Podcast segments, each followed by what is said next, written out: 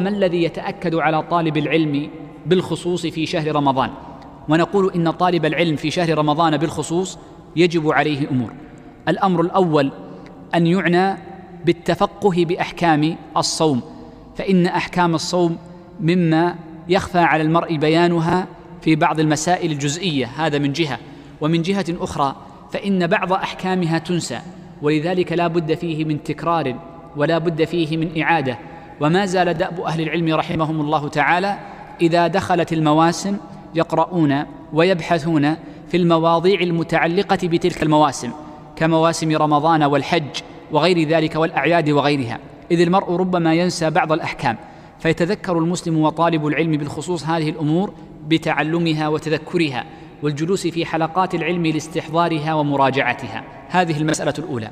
المسألة الثانية أن طالب العلم مأمور بتعليم الناس وتبيين السنة لهم وتوضيح المحجة في عباداتهم كلها. والمرء ليعلم أن من أعظم الأشياء التي يتقرب بها إلى الله عز وجل أن يدل الناس على الخير. أن يدل الناس على الخير. إن الله وملائكته يصلون على معلم الناس الخير. والدنيا ملعونة ملعون ما فيها إلا ذكر الله وما والاه أو رجل غدا عالما أو متعلما. وفي صحيح مسلم أن النبي صلى الله عليه وسلم قال من دل على خير كان له مثل أجر فاعله من غير أن ينقص من أجورهم شيئا.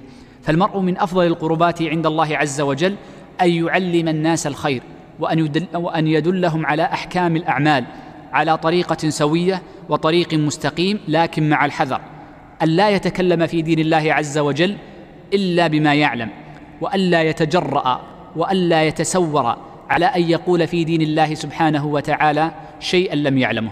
وقد جاء أن الشعبي الإمام الجليل رحمه الله تعالى جاءه رجل فحدثه بحديث مسند إلى أبي عبد الرحمن عبد الله بن مسعود رضي الله عنهم رضي الله عنه أنه قال أعني عبد الله بن مسعود قال إن المرأة إذا أجاب عن كل ما سئل فإنه مجنون. فسكت الشعبي رحمه الله تعالى قليلا ثم قال ليتنا علمنا بهذا الحديث منذ زمن لكنا تركنا الإجابة عن كثير مما سئلنا عنه. إذا كان أئمة المسلمين وأعلامهم كعامر بن شرحبيل الشعبي المذكور آنفا ندم على أنه أجاب في بعض ما سئل عنه فما ظنك ببعض الناس الذين يتسورون على العلم ويقفزون عليه ويتكلمون في عظائم الأمور قبل صغارها؟